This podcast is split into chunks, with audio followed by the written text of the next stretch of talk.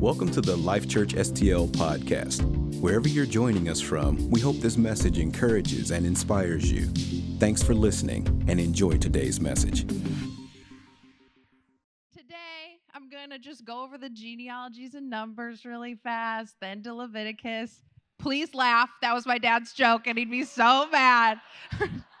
he told me just to throw that in, and I really liked it. So, I get my humor from him, but obviously, Dad, I hope I get a better laugh than that later. But anyway, okay, so this past year, the Old Testament has been just the love of my life. I read the Bible, like, you know, that Bible through the year book thing. I read that once and I was just like, well, that was fun. That was interesting. Love that revelation. Uh, but I have been going through the Old Testament deeply, and I love it so much. Squish it so they can squish it, guys. I'm just gonna, I'm gonna be, uh, no matter what, I'm the youth pastor who just is like, make room, let's go. Okay, so I would be crazy to go over genealogies for an hour, but we are hanging out in the Old Testament today.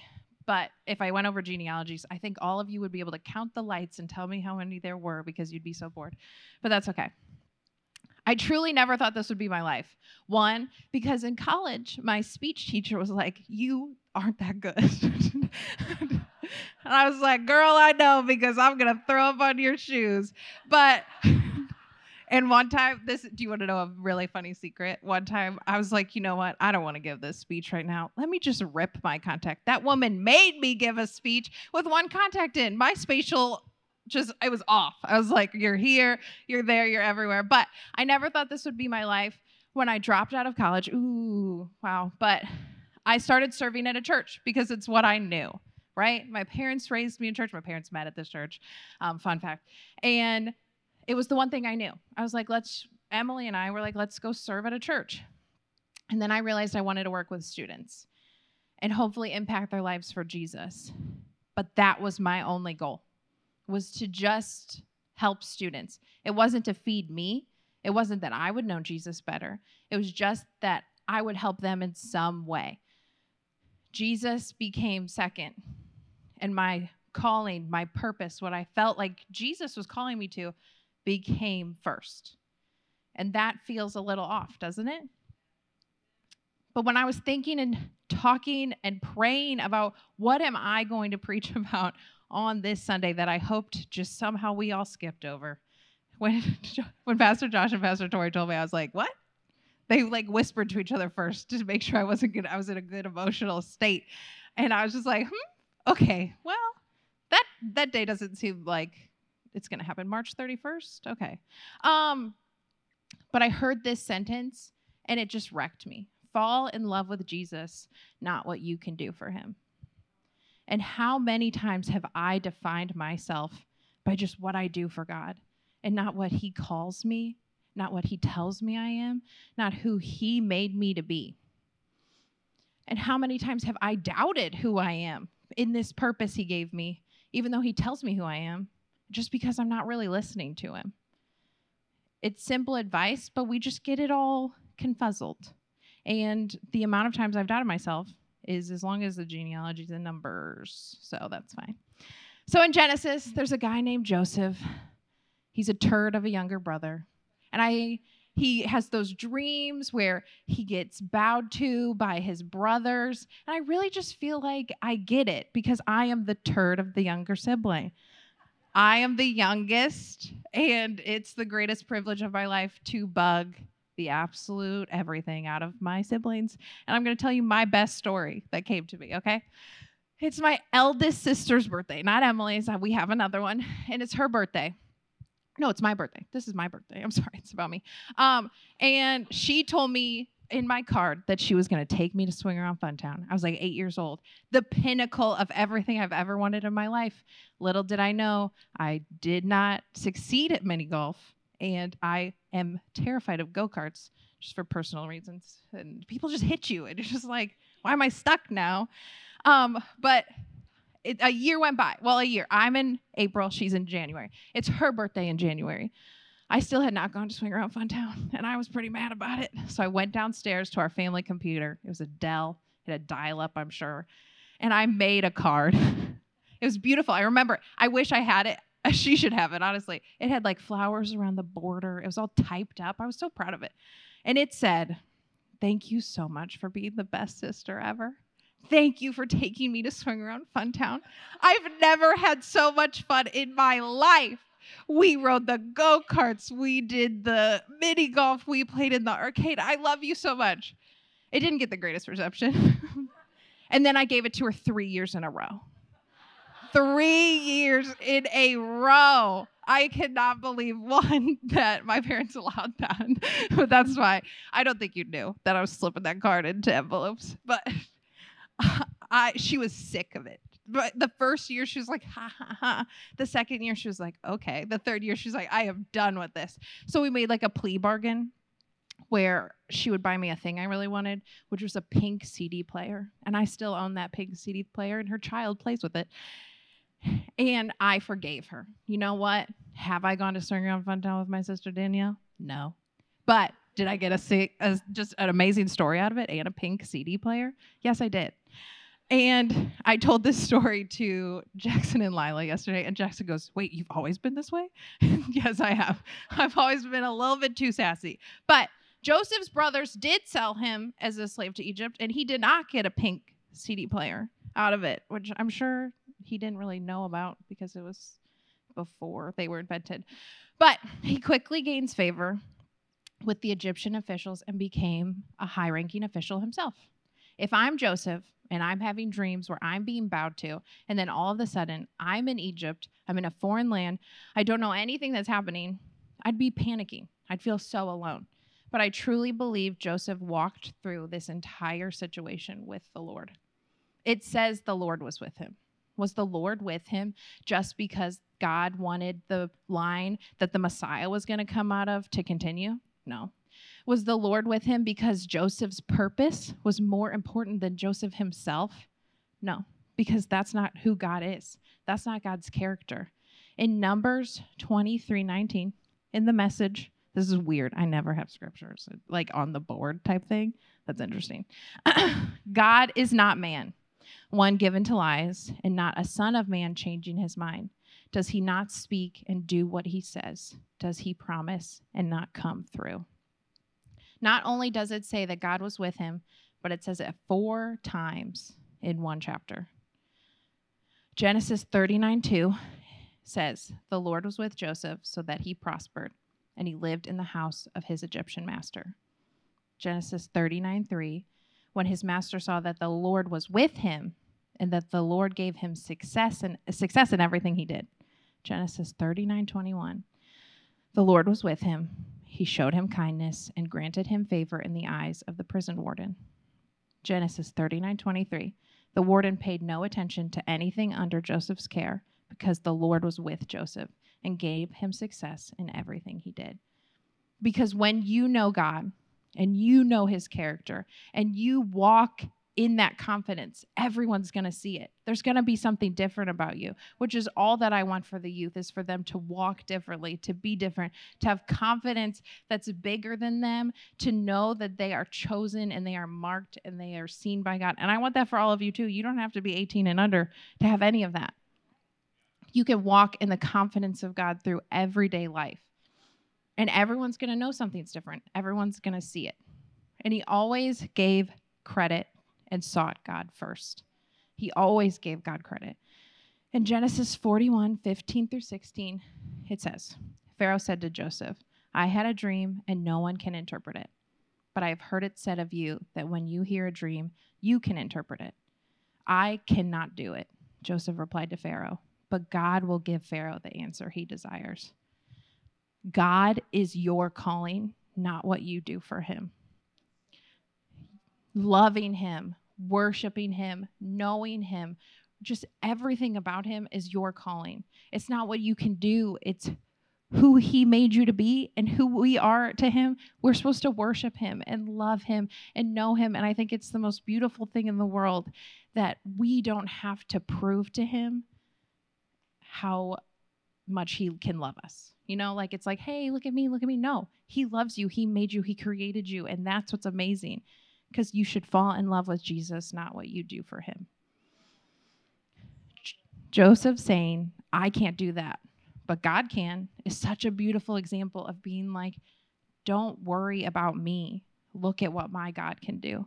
Look at how worthy he is. Look at how good he is. And look what he made me to do. I can't be the youth pastor. That's it. No, kidding. and pour out my heart to the students of this church without putting God first. It doesn't work. It just, it's not what we're meant to do. We're not meant to be the center of attention. We're not meant to be on this platform without God next to us because nothing I do will ever make me worthy, but everything God has done for me has made me pretty okay to be up here sometimes. you can't do what you, all of you, are called to do unless He is your purpose. Put Him before everything, make Him your purpose. And I'm not just talking about ministry, like purpose. I feel like that's a word that we're like, oh, my purpose, I guess, was to be a youth pastor, student pastor. But I think that there's so much beauty in going to a job that isn't at church and still loving God and putting Him first and choosing Him and showing people His love. It's easy for me to show God's love to Anna. I'm in this building. I gotta.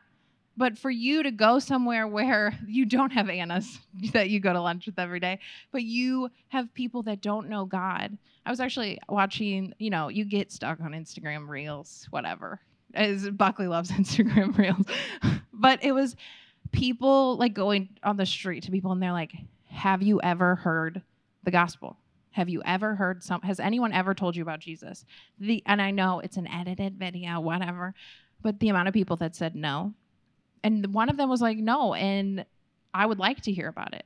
It's just little tiny things that we can do to show people love, to show people warmth.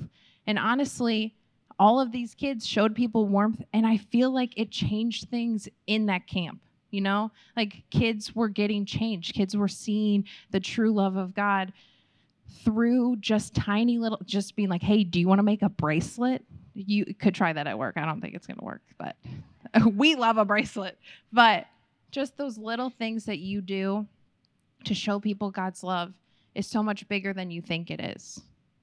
Because without Him, what's this all for? He is your purpose. And Joseph had a lot of things that happened to him that were unfair, but he still sought the Lord and he still chose the Lord. Your life may sway and shift. You might feel like you're on a roller coaster or a pirate ship. I don't know. But and it feel it might feel like it's falling apart. I mean, I could just count on all of my fingers and toes how many times I'm like I'm running away. I'm done with this. Like I don't want to do this anymore. And it's not even about ministry or the youth group am I going to share this story? Okay. As so many of you know, uh, we lost our brother. We lost a family member in 2013.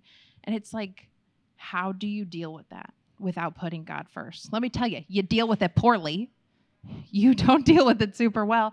And it's so hard, but putting God first, and I get to see where God moved in those moments that were so deeply cut but God moves and he loves us and he puts so he pours so much into us of his love and his mercy and his grace that I can look back do I like that my brother's gone? No. But do I look back and see every moment that God put something in there for me? Absolutely. Those silver linings that are so much bigger than we could ever, ever know and see them and you're just like, oh, there was God. Oh, there was God. He is so good. He is so loving because He cares. His kindness draws us in, and His grace is so much bigger than we can understand. And His peace, man, I've never felt this peace like I have today. I feel great right now. And it's just so cool, you guys, to just when you know him and you can be like, I know this about him. I know this about him. I know his character. I know who he is. And I know that he's supporting me. It's amazing. And I love it. His consistent love is always there. And if we consistently love him and we are grounded in that, nothing's going to knock us over. And nothing is going to sway you out of the belief that God has great plans for you and his love is at the core of these plans. Now let's just hop over to Lamentations really fast. Um, 3 25 through 27 says, The Lord is good to those who hope in him.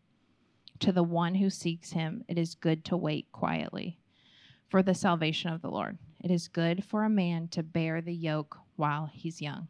The yoke. This is the author saying that challenges are beneficial and character and knowledge of God are formed in those times.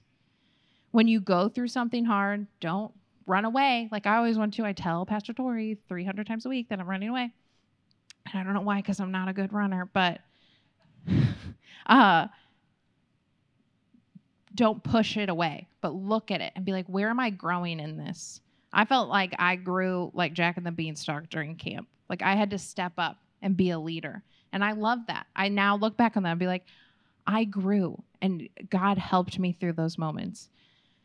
And I know it says it's good for a man to bear a yoke while he's young. And you're like, don't you dare just be the youth pastor who talks only to the youth. But of course, I'm going to talk about them. But the joys are just older youth, guys. So they we can all grow. We all can grow throughout our entire lives. And it's amazing what God can do. It doesn't matter if you're 12 or 42. That's not old. That's not old. I'm sorry. I couldn't think of a number. I literally blanked out. If you're 93, there we go. I'm so sorry. that was a my bad moment, but I blanked out on every number I've ever learned from first grade to now. A thousand. Okay, there we go. I'm back. Uh, we all go through so much in a lifetime, and it's such, as I said, it's a part of my life goal to n- see where God is moving in those dark times, in those times that are hard, in the challenges that knowledge is formed during those times and i don't i i'm a silver lining type of lady i'm like if you're like i got in a car accident well your shoes aren't messed up. Like i don't know. That's i've never said that in my whole life. But i always try to find the silver lining of a situation unless it's happening to me and then i'll be like well that's terrible. But god just slips those in and it's so amazing and it's so cool to see. And he carries us through the hard stuff not because he really needs us to fulfill a purpose. He's not just out here like you're his workhorse or something. He wants you to know him. He wants you to love him. He wants you to succeed.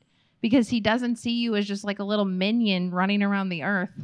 I'm going crazy. But he doesn't see you as that. He sees you as his creation. He sees you as something he made. And that's amazing. Lamentations 2:19 says, "Pour out your heart like water in the presence of the Lord."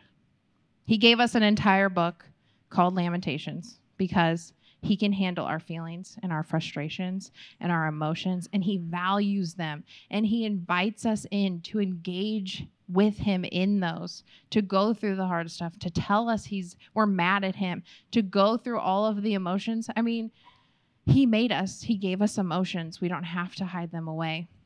And He's a God of emotions. He has feelings. He feels things with us. He feels grief and He feels love and happiness and joy and everything between sadness. And it's amazing that we get to have a God that will mourn with us, that will grieve with us, that will love and be joyous in situations with us.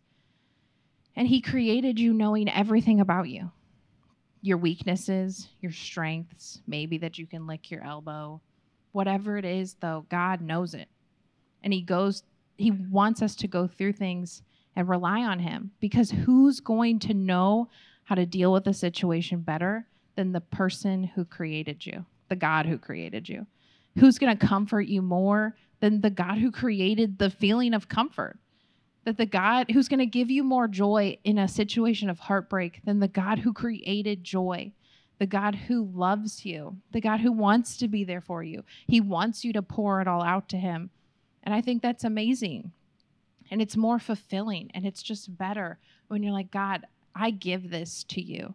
I want you to have this because I can't hold this burden anymore. And at the end of Joseph's story, he, his dad dies And his brothers expect him to just be this humongous liar and be faking his forgiveness of them, which I feel like is kind of sassy.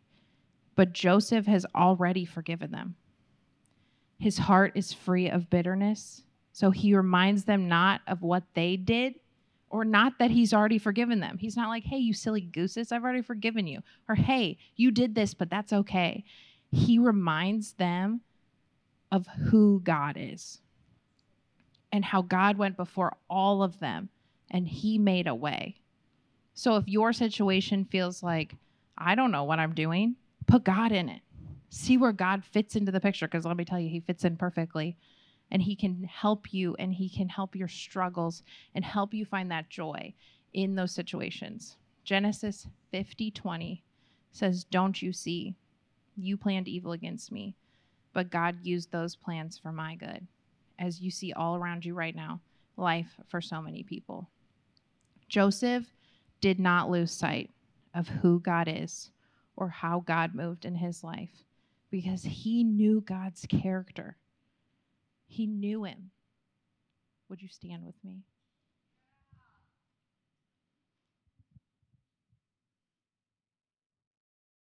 Thanks for listening today. We pray this message encourages you. If you have any questions or you'd like to learn more about us as a church, you can always visit us online by going to lifechurchstl.com.